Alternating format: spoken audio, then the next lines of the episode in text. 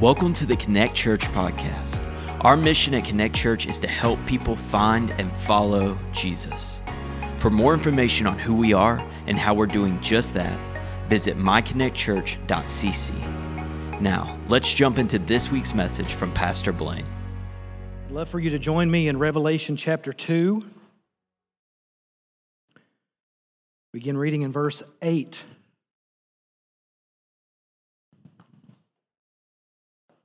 If you have been keeping up with Connect 20 over the last week, every, every week the Bible reading there sets us up for the next Sunday. So as you work through those passages uh, each day and hearing what the Spirit says, you're prepared for today to hear what the Spirit says to the church. Revelation 2, verse 8 And to the angel of the church in Smyrna, write the words of the first and the last who died and came to life. I know your tribulation and your poverty, but you are rich, and the slander of those who say that they are Jews and are not, but are a synagogue of Satan. Do not fear what you are about to suffer. Behold, the devil is about to throw some of you into prison that you may be tested. And for 10 days you will have tribulation. Be faithful unto death, and I will give you the crown of life. He who has an ear, let him hear what the Spirit says to the churches. The one who conquers will not be hurt by the second death. Lord, we just pray for wisdom today. We pray for understanding. Uh, we ask that your Spirit would be our teacher and our guide as we speak of a very relevant message from the founder of the church and the head of the church, Jesus Christ, and what he may be saying to us today. Lord, not let us only be um, understanding, but I, pl- I pray that we would learn how to apply the truths in a day that's desperate to hear them. In Jesus' name we pray. Amen. Uh, I'm not going to do much in catch up other than to say that uh, this book, written by the Apostle John while he is exiled for his faith on the island of Patmos, just out in the Aegean Sea.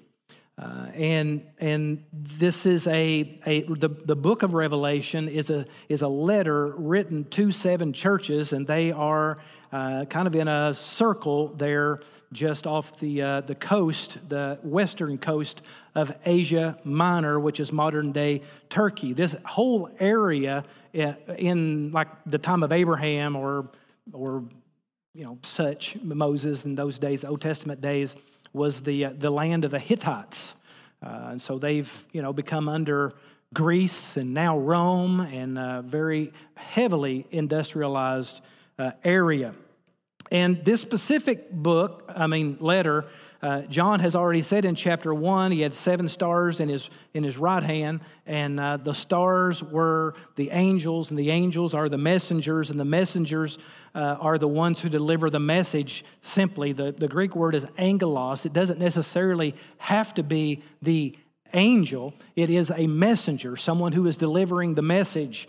And so, in this context, it seems to be that it's most likely the pastor that is receiving the responsibility of the letter to deliver it as the speaker to the church. So, what I want to do is, I want to go back through this very brief letter because there is a ton of stuff in there that I believe is relevant uh, for us as well. To the angel of the church at Smyrna, write. So let's first talk about some of the cultural things that are going on. This is uh, what we would call context. It's not only important for us to know what we think about what John is writing through the inspiration, uh, inspiration of the Spirit, but it's very important to know what the hearers are understanding because I believe there is both a then and now understanding of all of these books. There are, here's why Smyrna was selected to receive the letter, but why is it preserved for the modern day church, uh, for us? Well, Smyrna was a very large, like I said earlier, very heavily industrialized. It was beautiful, very rich. A lot of people had a lot of money that lived in Smyrna, and they were very, very proud of it. In fact, they claimed uh, themselves to be the glory of all of Asia. That was kind of their, their tagline, the glory of Asia. It rivaled Ephesus. In fact, it's just set just northwest of Ephesus out on the coast. And uh, it was a very, very major uh, trade city. Everything from the whole river valley would run through Smyrna on its way to the coast to go to the rest of the world. And so, in a lot of ways, Smyrna would receive the opportunity at a lot of things before the rest of the world did.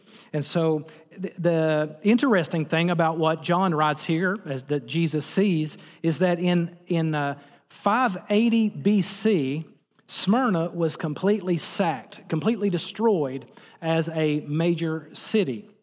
And it was brought to just become kind of little villages around uh, and, and, and, practically decimated politically. But uh, none other than Alexander the Great in the mid uh, 300s decided that it needed to be rebuilt. And so he put effort toward rebuilding Smyrna, and they took that as a badge of honor. And so Smyrna became what it became, and it was completed in 290 BC. I know you don't care about this, but when or maybe you don't care about it, but when Jesus talks about dead things becoming alive again, this is the whole reason that he's writing that. Smyrna was dead. They understand resurrection because they are incredibly proud that they were able to come back out of death, even for generation. Smyrna was one of the very first cities in the world that was deeply committed to idolatry by way of uh, uh, emperor worship. Uh, one of the famous streets in Smyrna, it wasn't a wonder of the world, but none of them were wonders of the world, but collectively outshined every other place on the world. it was called the Golden Street. And on the Golden Street was temple after temple after temple after temple to multiple gods. In fact, they were a very uh, international sort of city because in these days you would expect them to have, well, and they did, a temple to Apollo and Asclepius and to uh, several others. Aphrodite was another goddess that was, that was worshiped there. And there were uh, many others uh, that were that, that were worshiped there. But one of them was uh, uh, Cybele, and she was actually a Phrygian goddess, the only goddess, the mother god of all creation. She gave birth to everything that lives.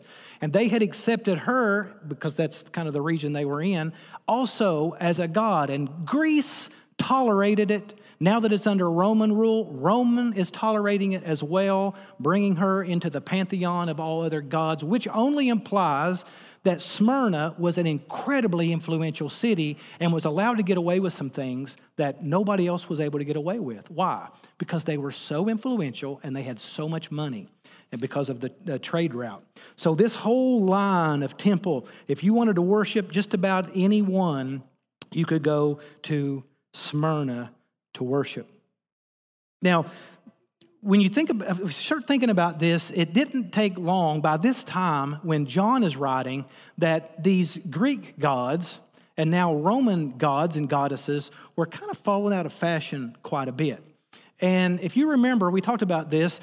Smyrna was the there was a, there was a contest. Eleven cities fought for the ability to build the first temple to Rome not to a god or a goddess, to Rome, to the political system.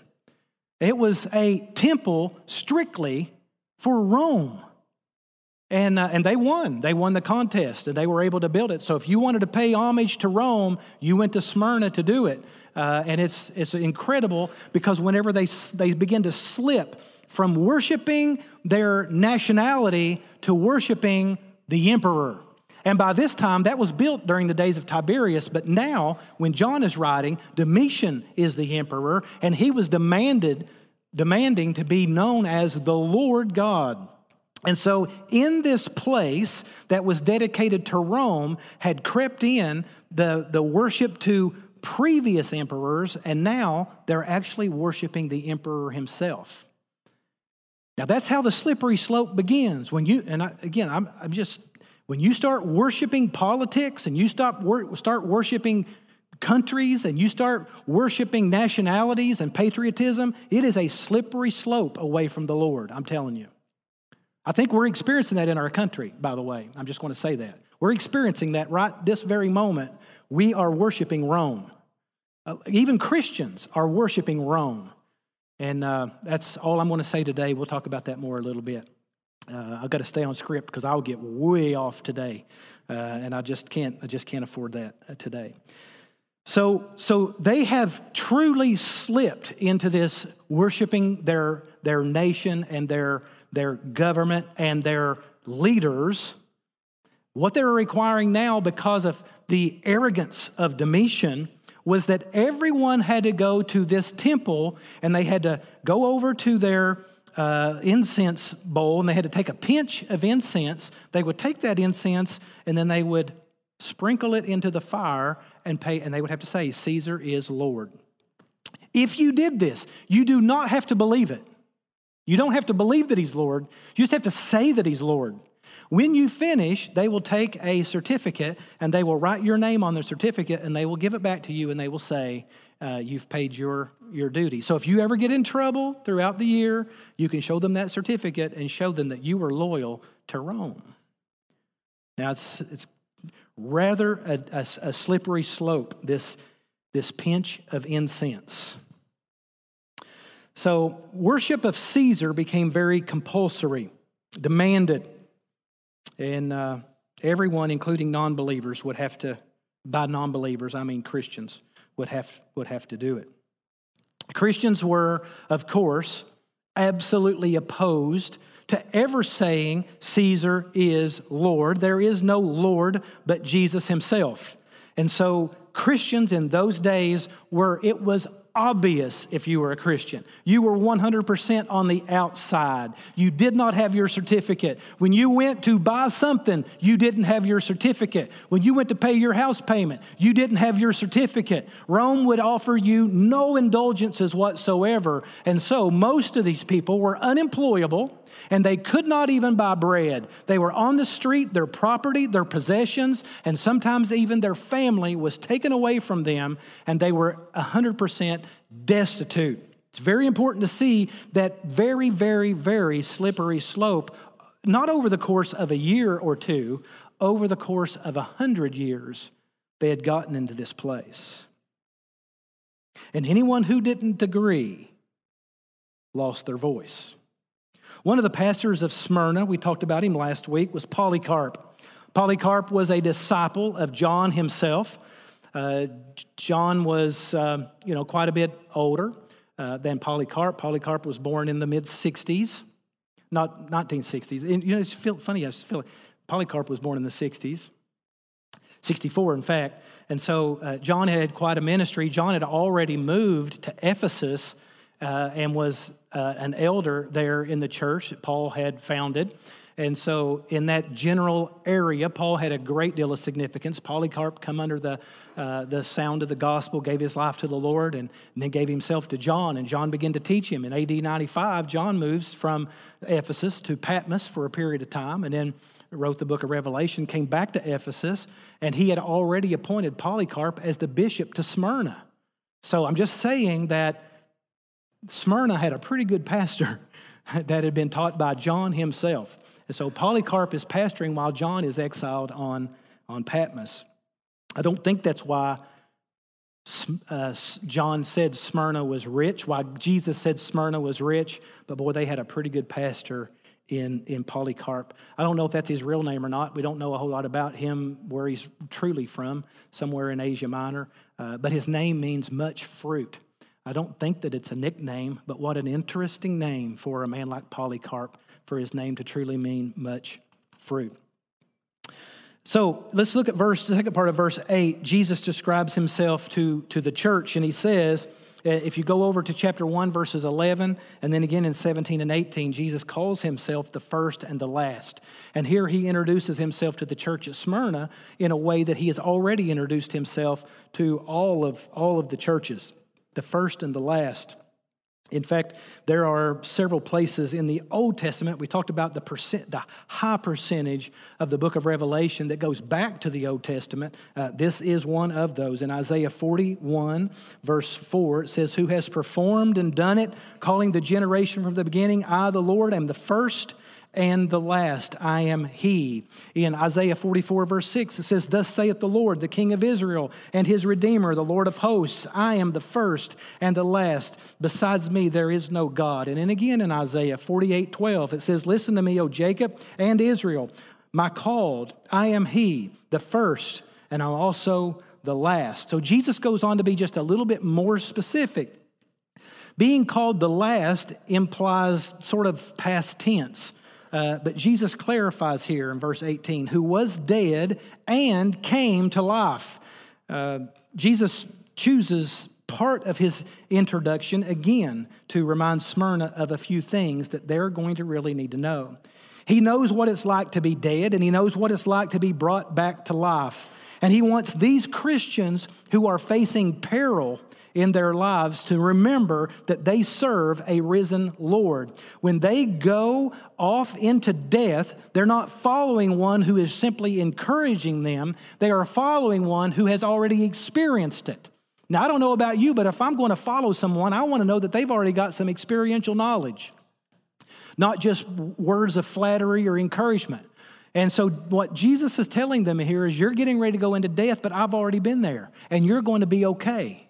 What a great sense of encouragement that he gives them here.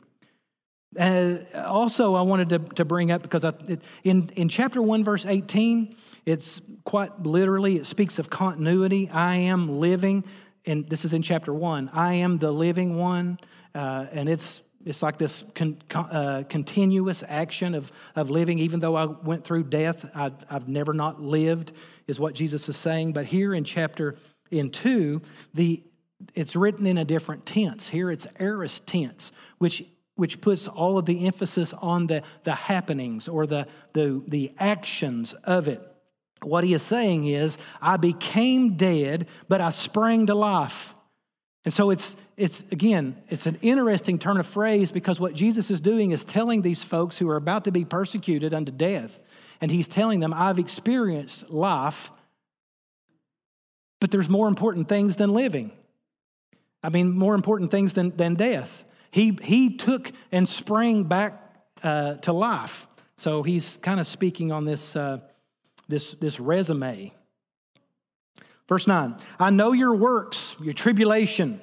That, uh, that word, I know this isn't a Bible study, but that word is thlipsis. There could be a number of words that's used here, but, but John uses, and by, again, Jesus uses, thlipsis, which is singular, it's not plural.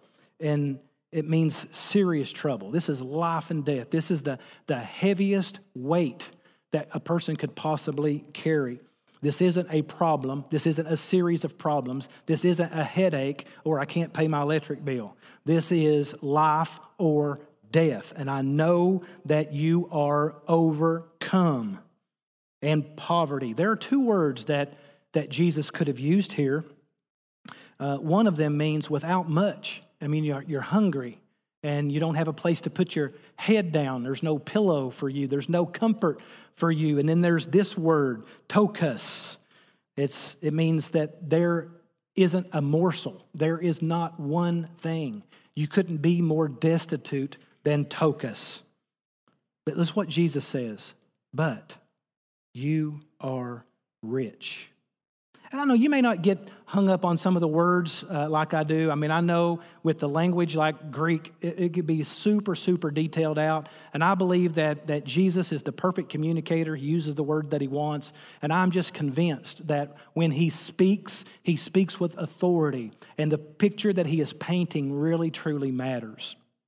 And so he is painting a really, really sad picture of, of these folks. But he also says, But you are rich. And then he says, I know. This is the second time he said, I know. I know your works, and I know the blasphemy of those who say they're Jews and are not. It implies Jesus sees everything, but it also implies that they are not alone. Listen, Jesus had works in his life, and how difficult it was to to live the life that Jesus lived and the tribulation, the anxiety that was there for Jesus and, and the, the, the, the ability to be overcome. He didn't have a home, he doesn't have any place that he could count on. This tribulation, the weight of glory. And the, the, the persecution of betrayal and all of the things that Jesus went through, he's reminding them, I know, I've experienced it. You're, you're not alone. I'm not just your coach, I've, I've been there, I've experienced it too. And this, this poverty.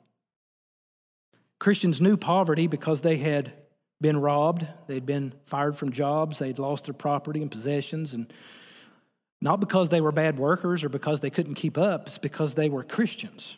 Christianity wasn't legal.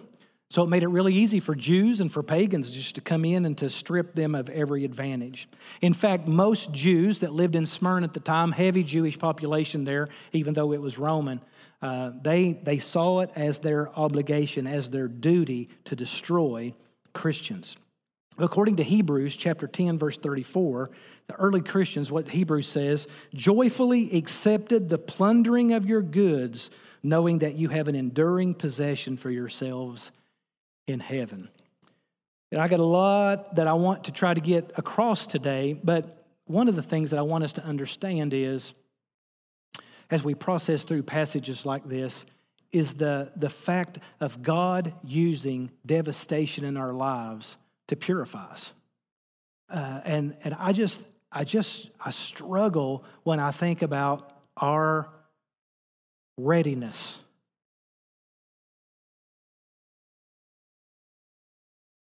When, when, I, when, I, when I survey what we argue over and what we fight over,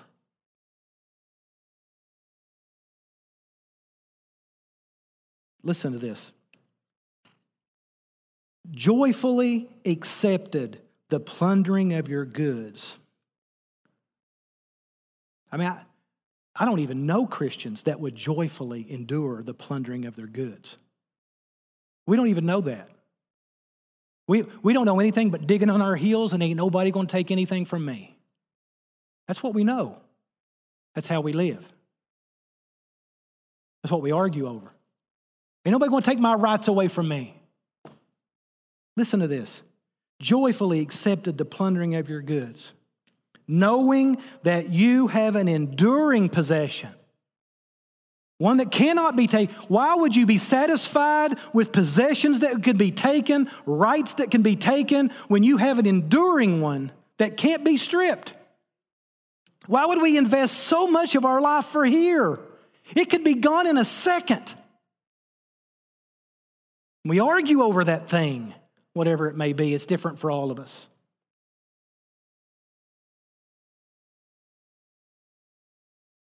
Jesus gets pretty clear here, just like he was in his own life. He says, I know the blasphemy of those who say they are Jews and are not. There was this large community of devoted, and they were fierce Jews. I mean, they were by the book Jews in Smyrna.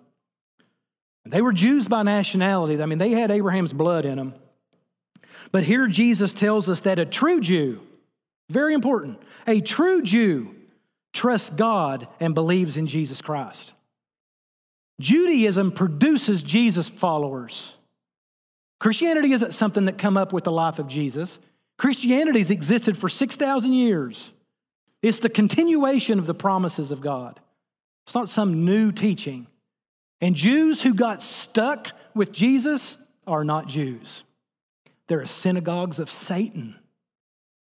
That seems strong. Here's what Jesus is ultimately saying these people who think they're religious, they're hypocrites. You either worship Jesus Christ or you're a Satan worshiper. Those are not my words, that's not my opinion. That's what Jesus himself said. Jesus is Lord, or you're worshiping demons.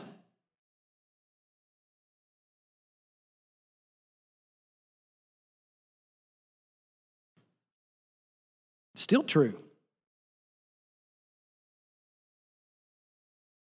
No other way, there's no other plan.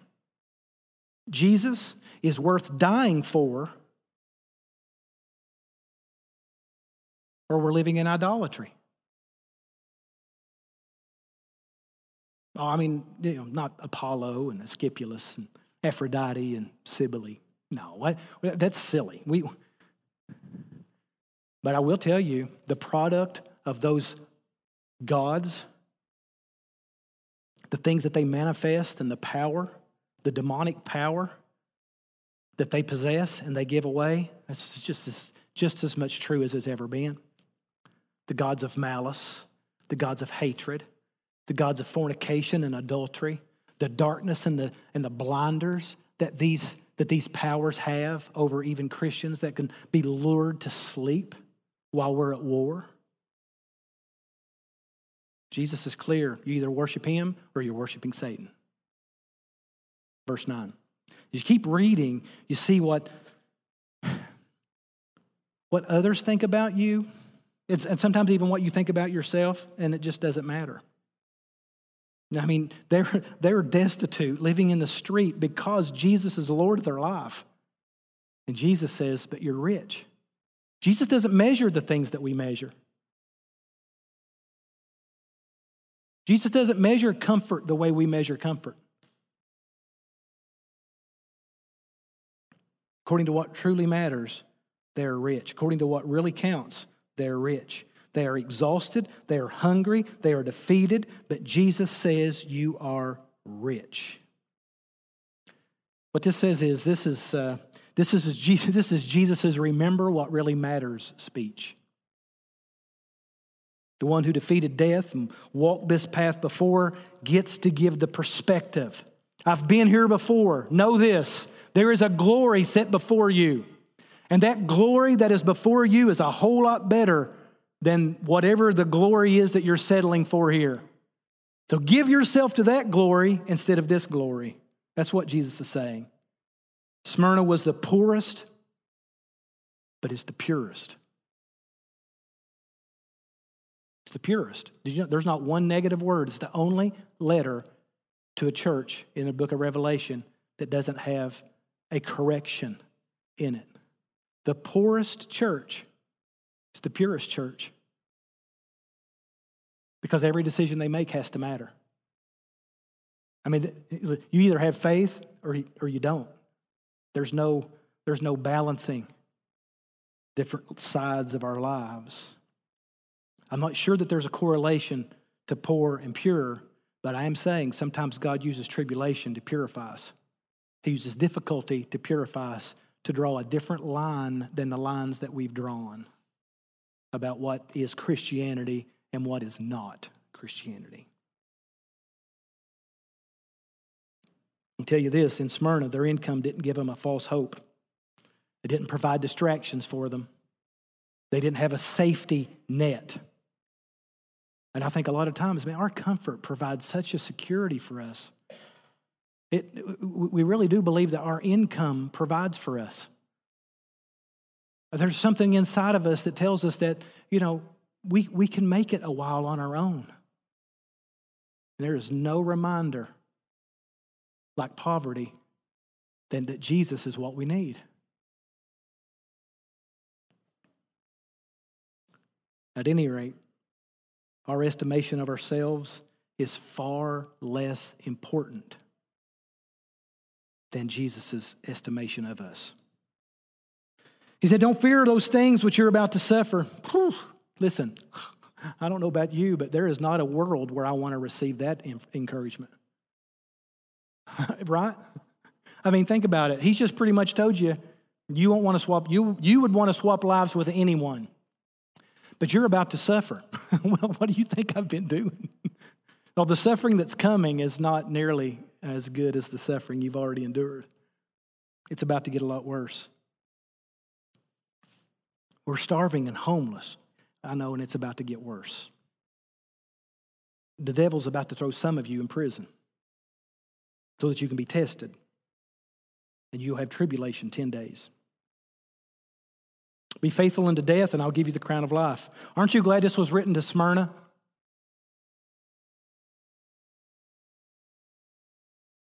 It's written to them, it's written for us.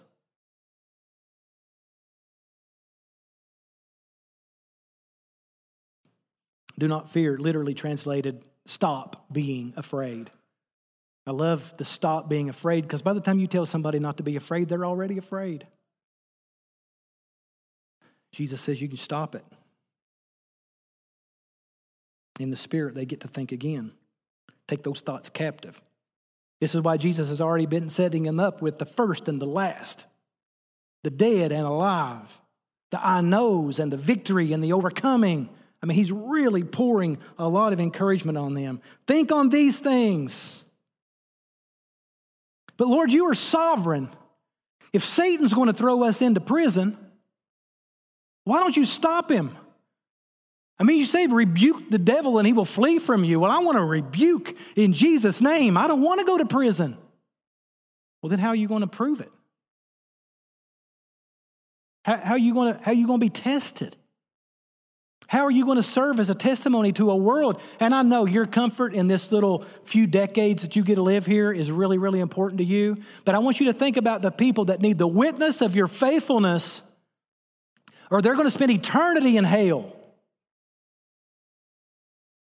What is your comfort worth for the two thirds of the world's population that's never heard the gospel once? Is your comfort worth their eternity? No, it's about to get worse. I'm going to allow Satan to destroy you.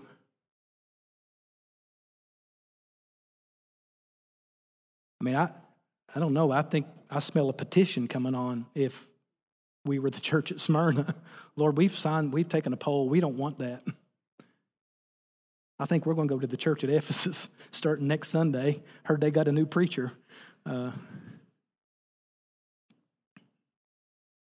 Sometimes we think about Christians who, you know, you think about Afghani Christians right now or Iranian Christians right now, and we think, man, those guys are superheroes. All of those Chinese Christians that for decades have been working underground and say, man, those guys who have spent, you know, years. They talk about where did you go to seminary? They, they really mean which prison did you go to and how long did you go through seminary means how long did you serve time for your faith. If you didn't serve time in prison, you can't pastor. You improve it. Anybody can say they're a Christian. You got to prove it. We think, man, those guys are superheroes. We should write books about them. They're not. They're afraid. They're terrified. They're terrified. That's why Jesus said, hey, it's about to get worse. Don't be afraid. I know you're going to be. Ain't nobody in their right mind that wouldn't be afraid. Why do you think Paul, every time he would go to a church, would say, hey, pray that I would have boldness? Because fear sits in. That's why. Nobody gets encouraged when they hear an axe grinding. That's why your brothers and sisters all around the world right now need us to pray for them that they would have boldness and be able to stand. Fear makes us do things we don't want to do. It's an incredible motivator. And if you want to live in fear long enough, you'll do things you regret. Listen, mark my words. If you live in fear long enough, you'll do things you regret. The problem is we don't identify fear for what it is that fear of missing out, that fear of getting left behind, that fear of not having enough makes us do things that we wouldn't want to do, that fear of not fitting in. And, and, and having the right friends, the friends that we want, all of those things make us compromise parts of our life that we wouldn't compromise. There's lots of fear out there. And I'm telling you, fear will make you do things that you will regret, that you don't want to do. That's why it's so important to, that, that what, well, what Paul says, in, or John says in 1 John chapter 4, verse 18, there is no fear in love, but perfect love casts out fear. For fear has to do with punishment. And whoever fears has not been perfected in love. And that's John is trying to say the same thing here, or Jesus is saying the same thing here, is that perfect love casts out fear. We need to keep our eyes on Jesus and we won't succumb to fear. There are things that they were about to suffer, and Jesus wanted them to be ready for those things. But the Jesus that we serve would protect us from those things. And I think reading passages like this is like, wait a minute, you mean Jesus, who could have stopped this, doesn't? Jesus, that could have stopped Afghani Christians from running up into the caves to save their lives, didn't stop it. Scratch our head and say, I don't understand why a sovereign God would permit a vile Satan to have any influence at all. In fact, I thought that's why we came to Jesus, is so Satan wouldn't have any influence on our lives anymore. But God is reminding them that while He still allows Satan to have influence, He is ultimately in control of what happens. God is permitting Satan to test them, and without testing them, there could be no glory. And I want you to receive that crown of life. It's necessary, persecution's necessary. what you will lose. And I'm, I'm, tell, I'm, I'm really, I don't want to overemphasize this right now, but I really feel like the Lord is shifting gears for our future and what we're going to need to be ready for. I don't think we're ready. I don't think we're ready for what's coming. I think we're weak. I think we're comfortable. I think we're fighting the wrong fights. And I feel like there is a shift in the atmosphere that the Lord is trying to prepare us for what is coming. And we can pray against it. Of course, we would. But I want to pray that we're ready for it, for what is coming. What you will lose is worth what you will gain. The devil's about to throw some of you into prison. Uh, you know, it could be those that are the Jews that are pretenders, the synagogue of Satan. That's where the persecution is going to come from. But you're going to be imprisoned for a specific period of time, to tribulation 10 days. Uh, being thrown in prison was inc- uh, severe persecution. I don't want you to think about like modern prison. Uh, in that day, prison was never used to rehabilitate, and, and rarely was it used to punish. Uh, it, it was used to await execution. So if you were in prison, you were dying. That was the next step. And it seems to be the point that Jesus is trying to prepare them for. You will have tribulation 10 days, and, and he doesn't say, and then you'll be released. But it's a, it's a time of testing. Sometimes the testing gets us out of trouble. Sometimes the testing gets us out of trouble, if you, if you know what I mean. In fact, I think that this is a throwback to Daniel chapter 1, verse 12. I'm going to read that. Uh, this is where Daniel does not want to defile himself with the king's meat. He says, Test your servants for, anybody want to guess how many days? 10 days, and let us be given vegetables to eat and water to drink. Then let our appearance and the appearance of the youths who eat the king's food be observed, and deal with your servants according to what you see. So we listened to them in this matter and tested them for 10 days. And at the end of the 10 days, it was seen that they were better in appearance and fatter in the flesh than all the youths who ate the king's food. Now, if you set down the 10 days between Daniel's 10 days and the 10 days at the church of Smyrna, I want Daniel's 10 days of testing. But the testing produces purity. God is letting know He had a purpose in their suffering. And He ultimately is allowing it. And if He is allowing it, then He is in there with you. Just like He was with the three Hebrew children, the three Hebrew boys in the fiery furnace. There's a fourth man in the fire. Just like Daniel was in the lion's den. Listen, you're not going to go through something that Jesus is not walking out with you. You, can't, you cannot be in persecution and Jesus not be there with you. He promises it. So remember, I'm going to be there with you. You're about to go into prison for 10 days. I'm with you always, even to the end. In 1 Peter chapter 1 verses 6 and 7 it says in this you rejoice though now for a little while if necessary you have been grieved by various trials so that the tested genuineness of your faith more precious than gold that perishes though it's tested by fire may be found to result in praise and glory and honor at the revelation of Jesus Christ. See testing purifies us. Here's, another, another shift. In, and Paul says in Romans chapter 8, verse 17, and if children, then heirs, heirs of God and fellow heirs with Christ, provided we suffer with him in order that we may also be glorified with him. to make us true witnesses of him. You see, tribulation and persecution, that is necessary for us as humans to understand the sufferings of Christ and to take part in the glory of Jesus Christ. And if there is no suffering, there is no Christ likeness. If there's no suffering, there's no purifying. What, what Jesus has given the church of Smyrna is a rare, precious jewel to them. It's a guarantee of eternal life. So, which do you want? Do you want the guarantee of eternal life that is to come, or do you want to live comfortable here for a few more decades?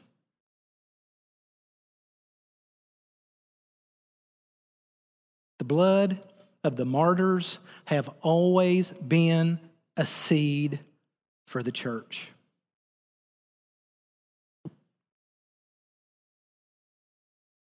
God is allowing this attack. I'm glad I'm not Job. That's rough. But that was the Lord's idea. Looks at Satan and says, If you considered my servant Job. You remember when Jesus was with Peter, Peter was like, I'm going to die. I'll kill everybody. Nobody's going to take you. And Jesus said, oh, Peter, Satan's asked to sift you like wheat. Was God allowing the attack. I mean, you think Satan's asking to sift Peter like wheat. Satan's asking, right? Satan's asking, which implies someone has authority over him. What's God's response? Well, Satan was uh, sifted Peter like wheat. His answer was yes. Sift him. He needs to be sifted. Is it easy? No, it's not easy. It's honestly, it's impossible. But sift him because he needs to learn what it's like so that he can stand one day with me. He, he needs to be purified. He needs to understand Christ likeness. God is using them as the seed for the gospel and the breaking of strongholds.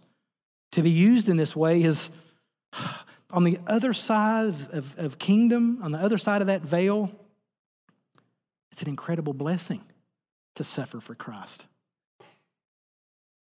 Boy, it's not the way we learn it, is it? I mean, we say anytime we get like an advancement in life, or we get a new house, or we get a new vehicle, or we whatever whatever advancement we have, we say, "Boy, I'm sure blessed." I'm so blessed. Nah, probably not. The blessing comes from being purified and to be able to glorify Jesus Christ in his suffering. That's where the blessing comes. That's how you know you're blessed, as your life gets to be a testimony to God's faithfulness in the fire.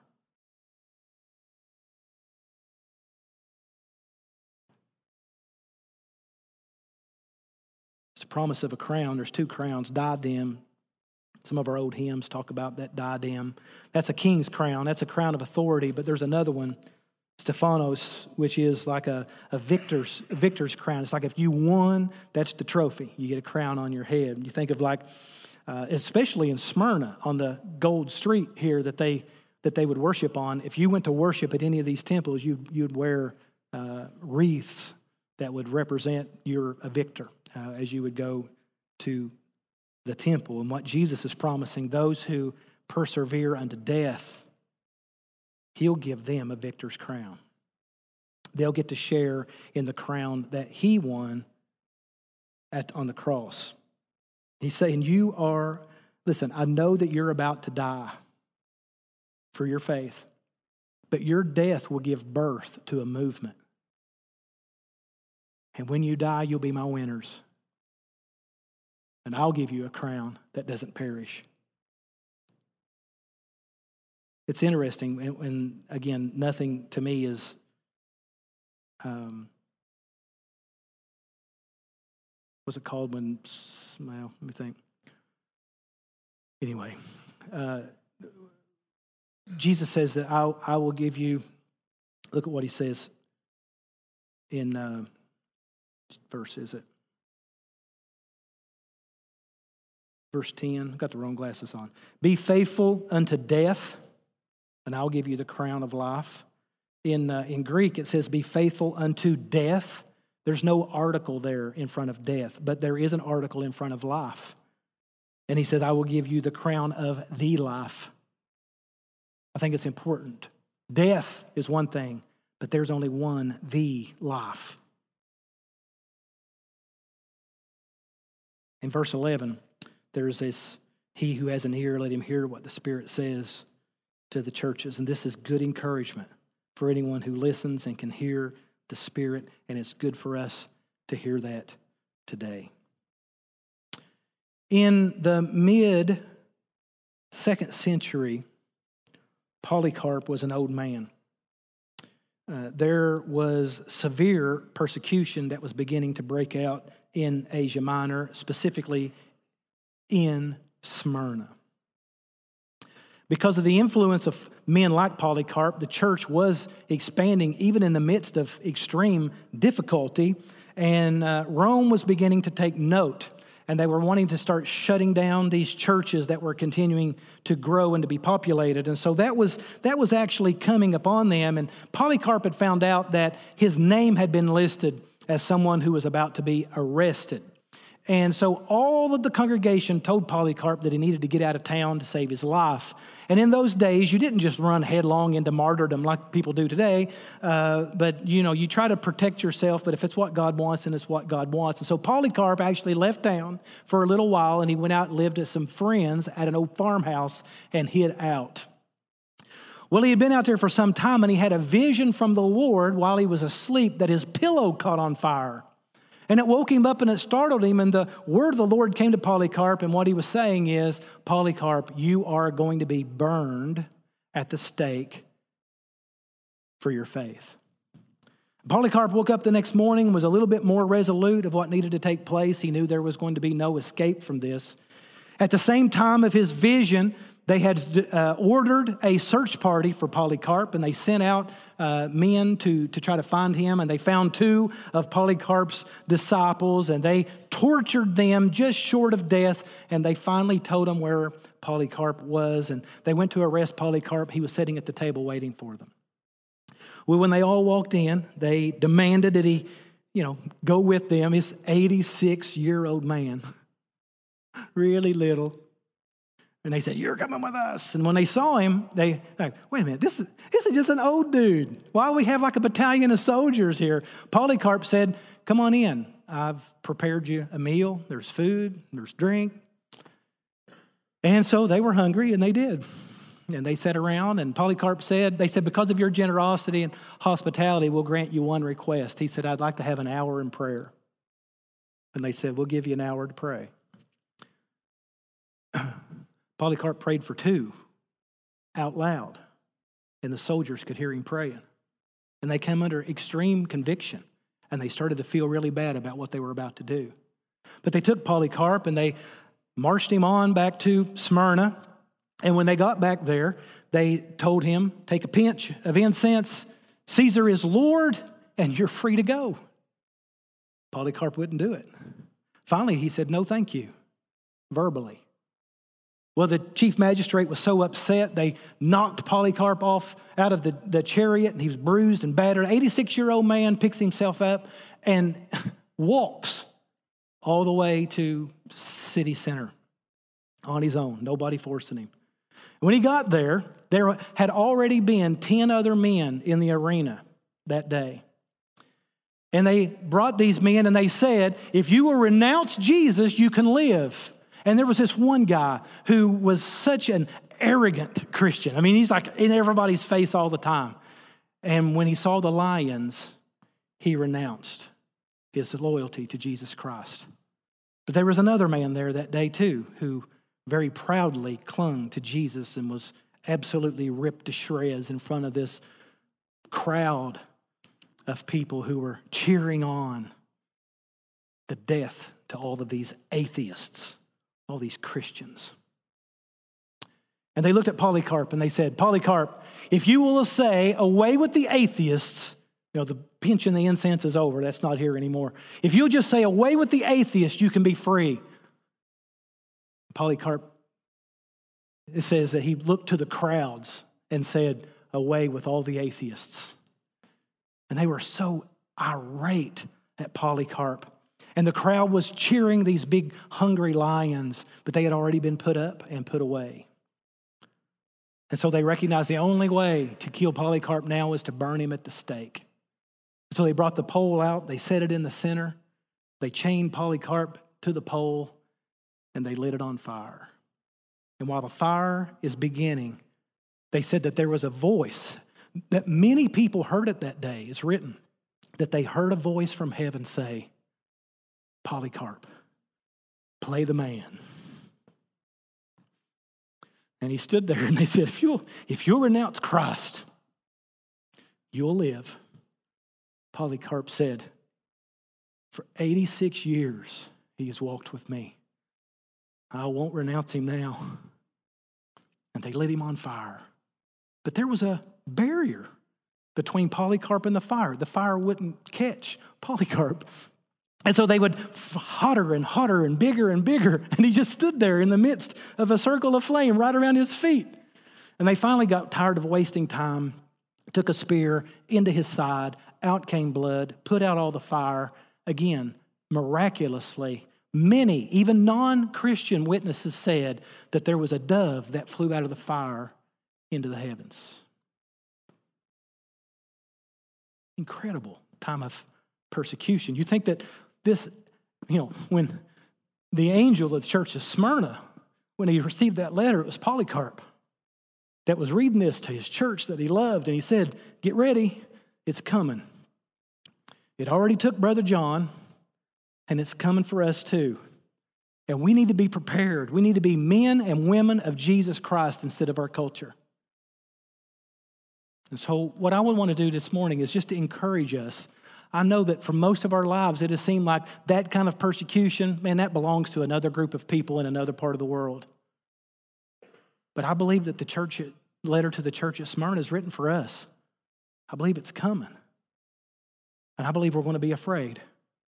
So afraid that I think many will renounce. They're going to dig in on the wrong issues. But I, I want to see us. I'm not responsible for the world, but I want to see us hear the Lord say, Play the man. Be ready. Be strong. Be vigilant. It won't last long. Only 10 days. I don't know what 10 days means, but it's got a definitive amount of time attached to it. The Lord is in ultimate control, and it's purifying, and it creates Christ likeness, and there is a crown of life that comes with it. Not just life, crown of the life for all eternity. We should gladly lay down our lives for eternal glory. The only way through it's persecution. Oh yeah, I, I know we get we have we go through various trials that's not what I'm talking about. I'm talking about persecution because of our faith.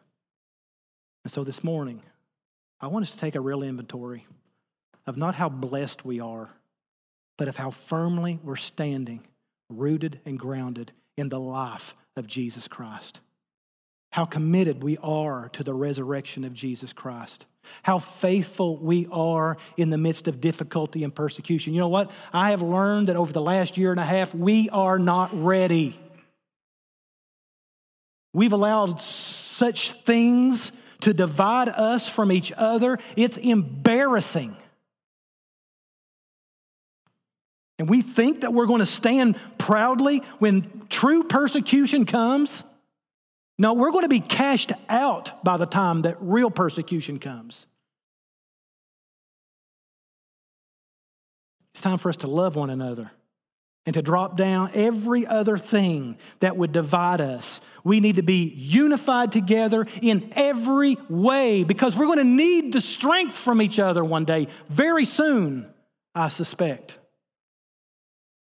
And we're going to wish that things like masks and race and vaccines and stimulus checks are not the things that should be dividing us. We need to love one another. We need to be generous to one another. We need to esteem one another. We need to forgive one another. We need to build one another up. Or we're going to fall and we will not be purified. Or we may win the crown of this life, But there's a better crown. There's a better crown and there's a better way. And I want us to be ready for it. But first, we may have to persecute ourselves just a little bit. Paul says, beat his flesh into submission. There may be some things that we need to do to ourselves to prepare us. There may be some things that we need to do to reorganize and to reprioritize the way we live so that the, when the things that the world values are stripped from us, we're not dependent on it.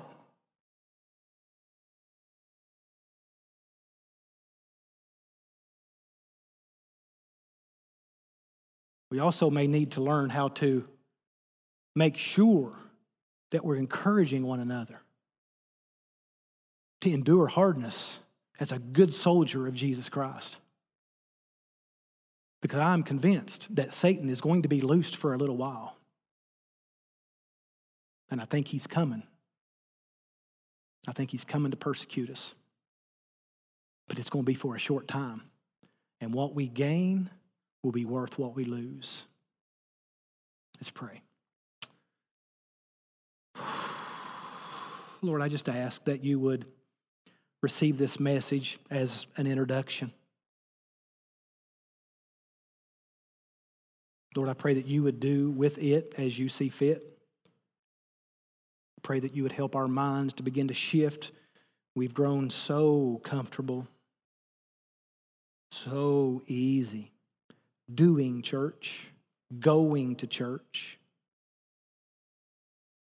even reading the word, talking about Jesus pray that we would start really defining what it looks like to live the Christ life in this world right now. That wherever we go, we are 100% devoted to Jesus is Lord and there are no others. That we would not be tempted to take a mark from the world, that we would take the value system of the world and even consider that in play and when the arenas are shouting for us to give, to give in, Lord, I pray that we would stand firm. I may, God, I pray that you would help us to have discernment to know what's worth fighting for and what's worth laying down and stepping over. I thank you for men like Polycarp, who's not mentioned in Scripture, but he is a first generation fruit of what the church, the letter to the church at Smyrna produces. And there are men and women all around the world. There, you know, Lord, you are with them right now. And we lift them up to you and we pray that you would give them boldness.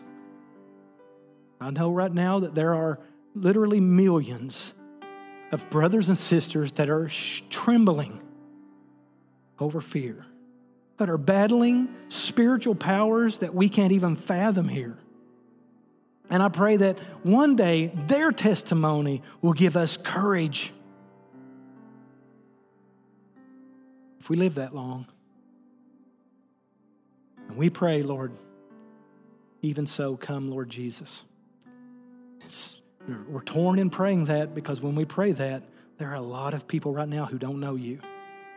And we sentence all of them to the lake of fire. So, Lord, let, let that be our motivation that while you tarry your coming, may we play the man. May we be a man after your own heart. In Jesus' name we pray. Amen.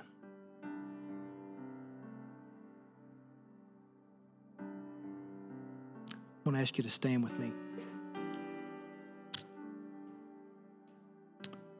I want to, Chris, if you just play. I, I want us to end our time together today just in private prayer.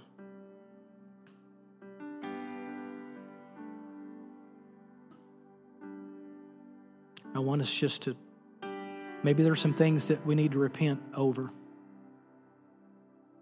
Maybe there are some distractions in our life that we haven't recognized maybe until now. Maybe there's some hang-ups, some regrets. And, and, I, and I have no doubt that there may be some here that may not be quite so ready to, to be able to see persecution in our future, and I don't know when. But the arrogance to think that we'll avoid it.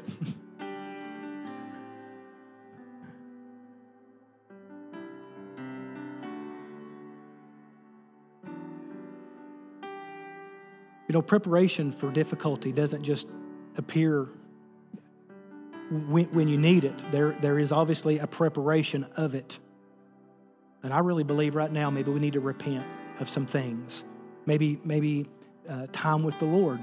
Maybe uh, preparing ourselves for Bible memory uh, maybe learning how to encourage instead of criticize, learning how to how to lift up, how to be faithful. There's so many things right now we need to be learning and applying and putting things into our heart and into our character that's producing Christ, so that fruit there can be much fruit on that day. Two thousand years later, we're talking about oh much fruit who gave himself up for Jesus Christ. So while we are not being persecuted right now, I'd like for us just to pray that God would give us courage and boldness and discernment to prepare so that when that day comes,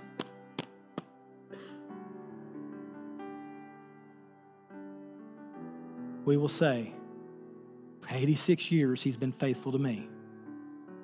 I won't turn my back on him now. Lord, thank you for your faithfulness. Thank you that you are the first and the last. Thank you that you've already walked the way of death and you have the keys. Thank you that you are the victor. Thank you for the resurrection.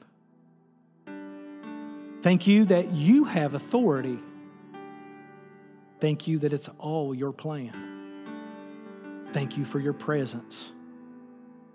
Thank you for eternity. Thank you for the ability to represent you here, now. In Jesus' name we pray. Amen. If you need help finding or taking your next step, send us a message at hello at myconnectchurch.cc.